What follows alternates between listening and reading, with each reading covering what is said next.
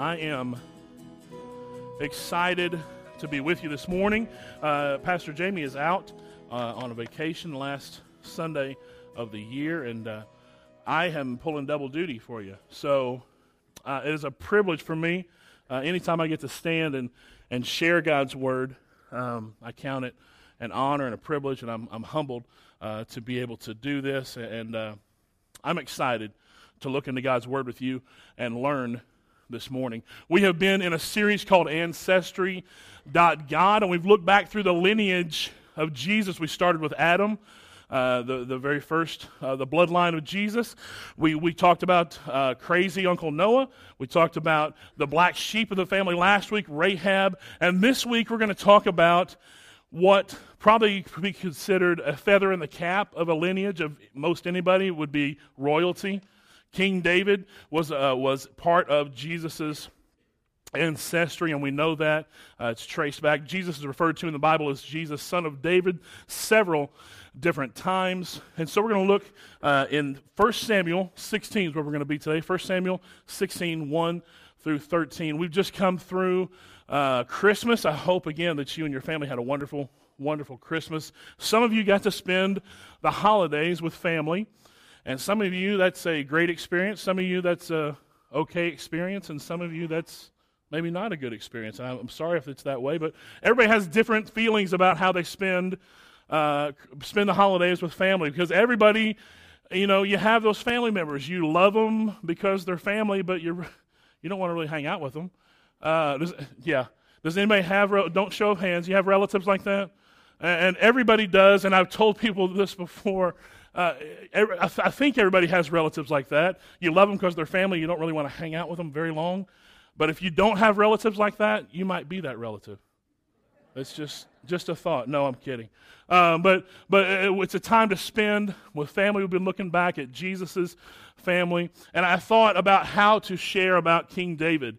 And there, we could spend several Sundays. Uh, we could spend three or four series worth of messages talking about King David, and I, I tried to find what would be best for this Sunday, and I, I thought about the very first appearance of David in the Bible. This is it, First Samuel sixteen, seven. Um, it's a very special chapter to me, um, and I'll share with you why a little bit later. But look at First Samuel sixteen, seven, and we will look at that together. First thirteen verses where we're going to be. Chapter sixteen, verse one. The Lord said to Samuel, "How long will you grieve over Saul, since I have rejected him from being king over Israel? Fill your horn with oil and go, and I will send you to Jesse the Bethlehemite, for I have provided for myself a king from among his sons." And Samuel said, "How can I go? If Saul hears of it, he will kill me." And the Lord said, "Take a heifer with you and say, 'I have come to sacrifice to the Lord,' and invite Jesse to the sacrifice, and I will show you what you should do from there, and you shall anoint for me one, uh, him who I declare to you." And Samuel did what the Lord commanded, came to Bethlehem. The elders of the city came out to meet him, trembling, and said, "Do you come peaceably?" And he said, "Peaceably, I have come to sacrifice to the Lord. Consecrate yourselves and come with me to the sacrifice." And he consecrated Jesse and his sons and invited them to the sacrifice. And when they came, he looked at Eliab and thought, "Surely the Lord's anointed is before him." But the Lord said to Samuel, "Do not look at his outward appearance or at the height of his stature, because I have rejected him. For the Lord sees not as man sees. Man looks on the outward appearance, but the Lord looks at the heart." Then Jesse called Abimadab, Abimadab uh, and, and made him pass before Samuel, and neither was the Lord chosen. Neither has the Lord chosen this one. Then Jesse made Shammah to pass before, and neither has the Lord chosen this one. And Jesse made seven sons pass before Samuel, and Samuel said to Jesse, "The Lord has not chosen any of these." Then Samuel said to Jesse, "Are all your sons here?" And he said, "There remains yet the youngest, but behold, he's keeping the sheep." And Samuel said to Jesse, "Send to get him, for we will not sit down until he comes here." And they sent and brought him. Now he was ruddy, had beautiful eyes, and he was handsome. And the Lord says, "Arise, anoint him, for this is he." Then Samuel took the horn of oil and anointed him, in the midst of his brothers, and the Spirit of the Lord rushed upon David from that day forward, and Samuel rose up and went to Ramah. Very first appearance that we have of David is he's being anointed by Samuel. As we look at these verses, three very brief points that I want to make this morning. First, we see that God had a plan. There was a backstory here. Saul was the king of Israel. Uh, Israel had complained, wanting a king to be like other nations. We want a king. Samuel had petitioned for the people uh, before the Lord that they want a king. Can we please give them a king? God finally gave in, gave them, gave them a king. It was Saul. Saul, through several points of disobedience, was rejected by God as king, and God said it's time for a new king. God had a plan. He had a plan to give Israel a new king. He let, he let Samuel in on that plan. There, there was a need, and God wanted to meet that need. God promises us in Jeremiah, if you look in your digging deeper part of your bulletin later on this week, Jeremiah twenty-nine eleven is one of those verses, that God has plans for us. I know the plans for you, declares the Lord. They're plans for good and not for evil. They're plans to prosper you, not to harm you, to give you a future and a hope. I think if we were all honest, and, and, and if I just asked you, to, you think God has a plan for life in general? I would, I would think most Christians would say yes. If I got specific and said, do you think God has a plan for your life? Again, I think your response would be, yes, God has, God has an answer. God has a plan. But sometimes it's so hard for us to trust that God has a plan for us. Coming through Christmas is a great time to think about men and putting together, oh my gosh, I've put together so many toys for my little ones. Guys, did you, how many guys had to put together something this Christmas? Grandpa or, or, or dad, or even moms, how many had to put together something? Women are a little bit different. Men, we have a stubbornness about us that we just rip open the box and start throwing stuff together. Putting together, and I usually I usually try to put it together best I can, and I usually run into a spot. Either I have things that I don't know where they go, or I start building something that doesn't look anything like what's on the box. And my wife comes up to me, and she says, did you look at the instructions or the manual? And I say, no, don't need those instructions. But lo and behold, when I look at the instructions, I see, oh, okay, here we go. There was a plan on how to put this thing together. God has a plan for our life. He's given us instructions. And so many times we go through life and we go through problems and we tell people about our problems. We have problems. We, we post online, we're having this problem, please pray for me. But before we even go and get on our knees and say, God, show me an answer to this problem. Before we go to the instruction manual and even search for ourselves, we're so quick to just say, man, I've got problems, I don't know what the answers are. I got problems and I don't know why. But before we even take time to trust that God has a plan or even research God's plan for our life, God has a plan for our life. And again, He's promised that it's a good plan. But it's so hard for us sometimes to trust. We just did a, did a youth conference uh, just a few weeks back, uh, our Impact Weekend. And one of the questions the speaker asked is, why is it so difficult for us to submit to God's plan for our life? And one of the answers that came out of the audience of that of that question, just a, a girl sitting towards the back, and uh, and she raised her hand and she said just something that I found was so deep. And I think I think Todd might have shared that Sunday morning when he was sharing. But he said she said, "I'm afraid that my dreams won't fit into God's plan for my life."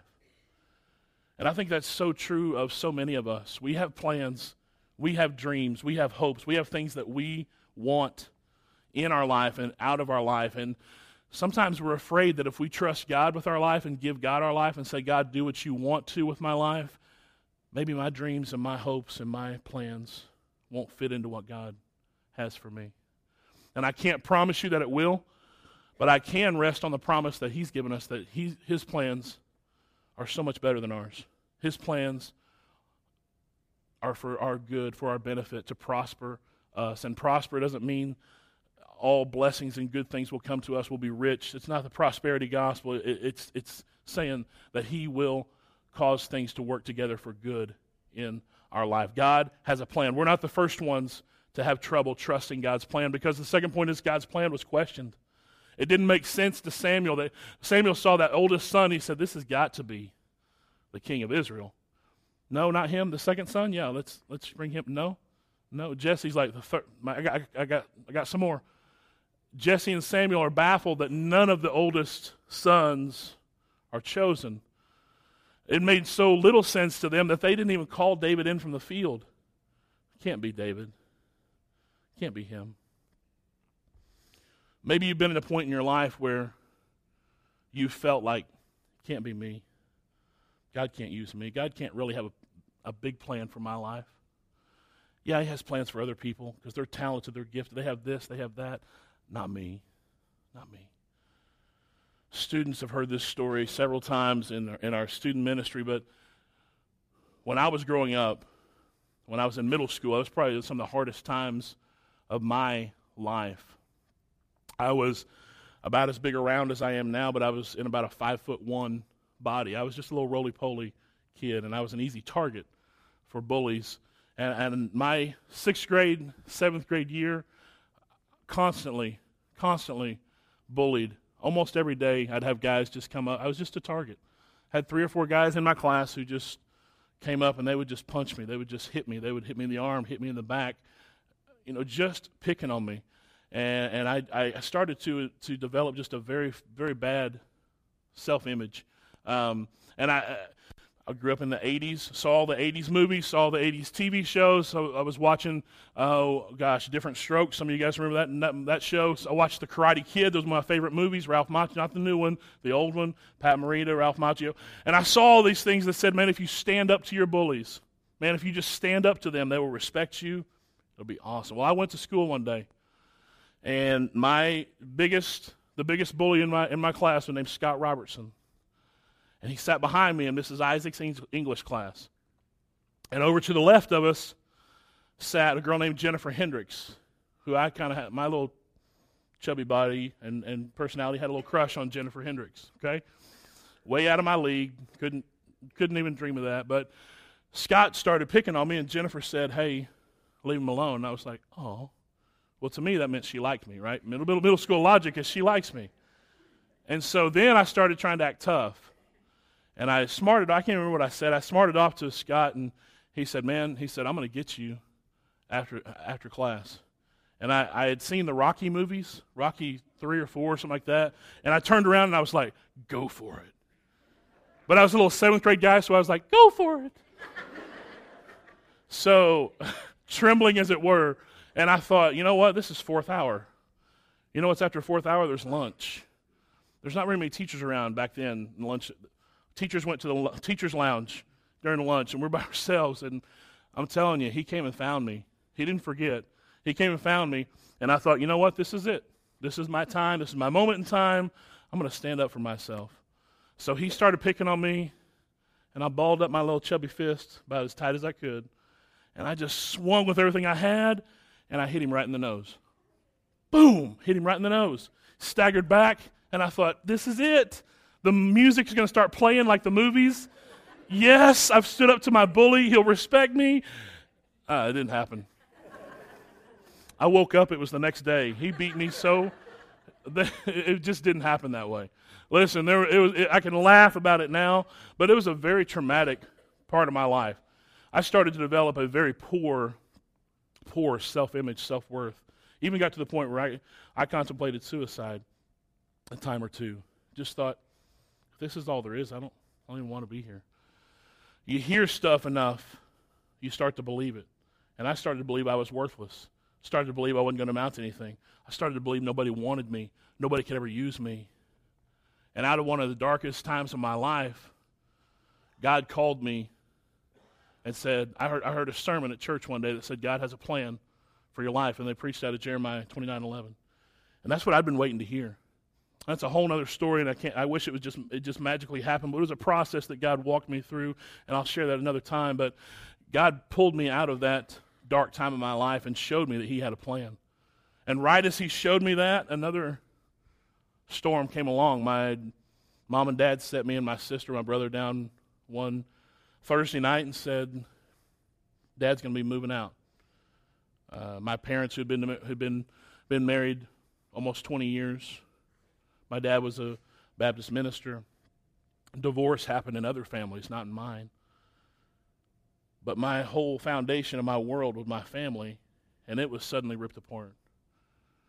And I'm asking God, why is this happening to me? And again, through another dark time in my life, God began to show me, I'm here with you. I haven't left you. I haven't abandoned you. And when I was seventeen years old, I, I surrendered to God's call on my life to ministry. And I wish I could, I could say it's been an easy road, it's been a great road, and I haven't had any trouble since. It's been a it's been a tough road. But God has brought me to where I am today, and I love the fact that I've been able to minister to students for more than twenty years. And looking back on my experiences, those dark times in my life, right now in today's culture, seventy-five, getting closer to eighty percent of students that I deal with come from a broken home or a single parent home. And I don't think I could be as empathetic to those students as I'm able to be if I hadn't gone through that storm in my life. Many students, many adults struggle with their self-image, their self-worth. And I still can pull and draw on feelings that I had back then. Listen, I'll, I'll be honest enough to tell you, there, I fight that little middle school boy inside of me on a daily basis. There's scars that are deep. There's hurts that are deep. And they still show up in my personality from time to time. I still, I know I, I'm really loud and, and I, I'm I'm outgoing and things like that, but there are times that I shrink back in and I'm introverted and I'm I'm a scared little middle school boy at times. There, there are battles that I'll fight for the rest of my life because of things like that. But again, students are struggling with those things, and I can be empathetic. God, I don't feel like God wished those things on me or cursed those things on me, but he allowed me to go through those storms of life, and he used those things to bring me into a ministry that he had set up for me. God uses hard times. God uses tough times. God uses plans that we don't understand to equip us to be the people he wants us to be. In David's life, he was out in the field uh, tending sheep. The Bible tells us he killed a uh, a lion, he killed a bear. He, I can't help but think he probably had target practice out there with that with that slingshot. You know, nobody, people had forgotten him, but I, I believe that God was honing his skills. For that day, his coming out party against that that giant, he let that rock fly and it hit him right and square in the head and it killed him. Times that probably David didn't even think about back then, God was using to hone him. When Moses, going back to a little further in the Old Testament, Moses killed the Egyptian. Remember that story? He ran off into the wilderness, found his wife, married his wife, became a shepherd for many years. And Moses had to think, man, I was a prince of Egypt. Man, I had it all. I'm out here in the wilderness. I'm a shepherd. I'm, I'm an outcast. I can't go back. He probably learned survival skills out in the wilderness being a shepherd. Probably learned a lot of things about the wilderness. Where did he spend most of his ministry when God called him out? forty years, as a matter of fact, leading God's people through that wilderness. God was using a storm in his life to equip him for a ministry. Just because things are bad, just because things are dark, just because you've gone through storms, don't think that God's abandoned you. Don't think that God doesn't have a plan for you. Don't think that God can't use you. Too many people are sitting on the sidelines today because they think, well, I've had this happen in my life. I've had this happen in my life. I'm not qualified to serve God. Listen, here's the truth that I want you to hold on to. What's true about you is what God says about you. Not because what not, not not what other people say about you, not what you say about yourself, but what God says in his word about you is what's true.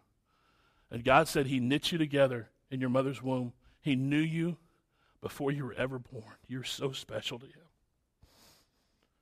And he promises that he has a plan for your life. Don't let anybody tell you that you're not qualified to serve God. If you're his child, you're forgiven. You can stand boldly before the throne of God and you can serve him. God had a plan. Even though man questioned that plan, God's plan was fulfilled. That's our last point. David went on, we know the stories. He went on to be the, one of the, probably the greatest king in Israel's history. He had some tough times. Had some bad times, had some dark moments. But he's still, that's why I love David, love David. He had some horrible, horrible mistakes in his life. But God still referred to him as a man after my own heart. Just because you have mistakes doesn't mean God can't love you. God doesn't love you. God can't use you. Don't let those things hold you back, because God wants to fulfill a plan in your life. How was that plan fulfilled? David was anointed king, okay? David and his family knew he was appointed, anointed as king. Did David just automatically become king? No, it was several years before he took over. But where did he serve? He served in the courts of King Saul. Christy and I were just talking about this the other day when we were driving, traveling back and forth for different places at Christmas. And I love her as a sounding board. She is a wealth of biblical knowledge, and I love that she challenges me and is able to talk through these things with me. But David was anointed king, yet he chose to serve in the court of the king that he knew he was going to replace. And he never threw that up in Paul's face. He never said, you know what, God's anointed me to be king, so you just be quiet. He served where God had him to be serving at that point in time. Some of you think, man, if I can't do this, then I'm just, I, I'm, it's not worth doing. Serve where God has you placed. There are no small ministries. If God's called you to a place, if God's placed you in a place of service, you serve him the best way you know how in that place. It takes all types of people. It takes all types of ministries for God's work. God can use all types of ministries for his work to be accomplished, to fulfill his plan. David was humble. And again, didn't consider being anointed as king something to throw up in people's face or, or, or stand on. You know who else was like that? Who else, the Bible says, have an attitude that's also in Christ Jesus, who existed in the form of man, but he considered equality with God not anything to be used for his own purpose or, or a thing to be grasped, but he humbled himself and became obedient to death, even death on a cross. And because of that, God highly exalted him, gave him the name which is above every name, that at the name of Jesus, King Jesus, every knee should bow and every tongue confess that he's Lord. Humility, humble service is how we fulfill God's plan for our life. Because after King David, about a thousand years later, God had another plan that he set into motion. And it was a plan that didn't make sense. A little baby in Bethlehem. People were waiting for a great king, a mighty conqueror to come and be the Messiah, not a little baby. But again, even though it was questioned, God's plan was fulfilled. Jesus lived a perfect life, a humble life. Died on the cross, paid once and for all for your sin, for my sin, so that we can be called his children. And we can stand and serve him boldly, unashamed. And you stand faultless before God because of the blood of Jesus. God has a plan for you. Even though it may seem mixed up at times, even though you may be going through a storm of life right now, God still has a plan. He hasn't abandoned you. Maybe you're going through some good times of life. God still has a plan for you. One of the best, one of the most, one of my favorite things about going to Christie's family for Christmas is they always take time to read the Christmas story before they open presents. They get us all together in the room, in the in the living room, all the kids together, and Christie's dad goes and gets the big, the big white Bible that you usually see laying on the Lord's Supper. He gets the big white Bible, comes and brings it out and he lays it out, and somebody reads the Christmas story. Usually Tom, but Christy's read it before. Different family members read it. Starting out that story in Luke out of that big Bible, says that it came to pass in those days that a decree went out from Caesar Augustus, and the rest of the story. The first five words, and it came to pass. Whatever you're going through in life today, it's going to pass. Life. This life is going to pass. If you're going through storms, they're going to pass. I don't mean to be a downer, but if you're going through good times, They're going to pass. Life is full of hills and valleys.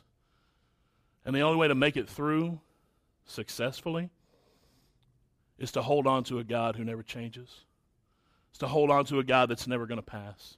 Because once this life does pass, all that matters is what you did with Jesus. What you did with the plan that he had for your life.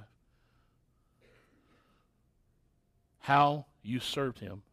Did you know him?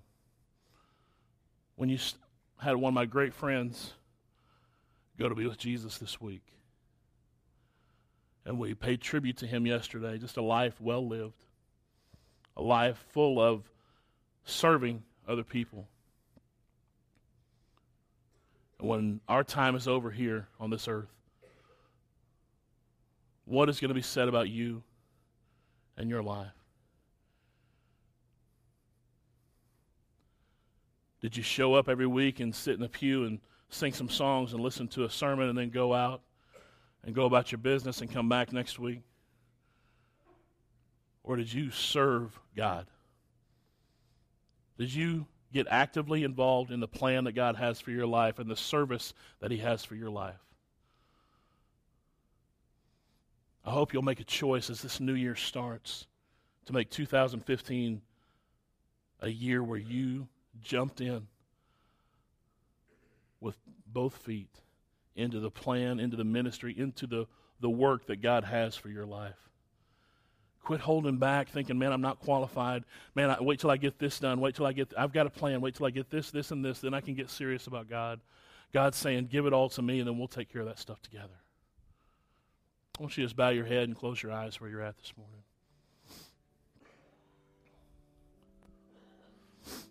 I don't know what Christmas is like for you. For most, we assume it's a happy and fun time, but for Christmas, some, it's a tough time. It brings back memories, or you're missing somebody, or it's just been a tough, tough year for you this year, maybe. And again, maybe it's been a good year. Wherever you're at in life, know that God is the God that's never going to change. He loves you. He wants a relationship with you. If you're in the middle of one of those storms of life, hold on. Trust God.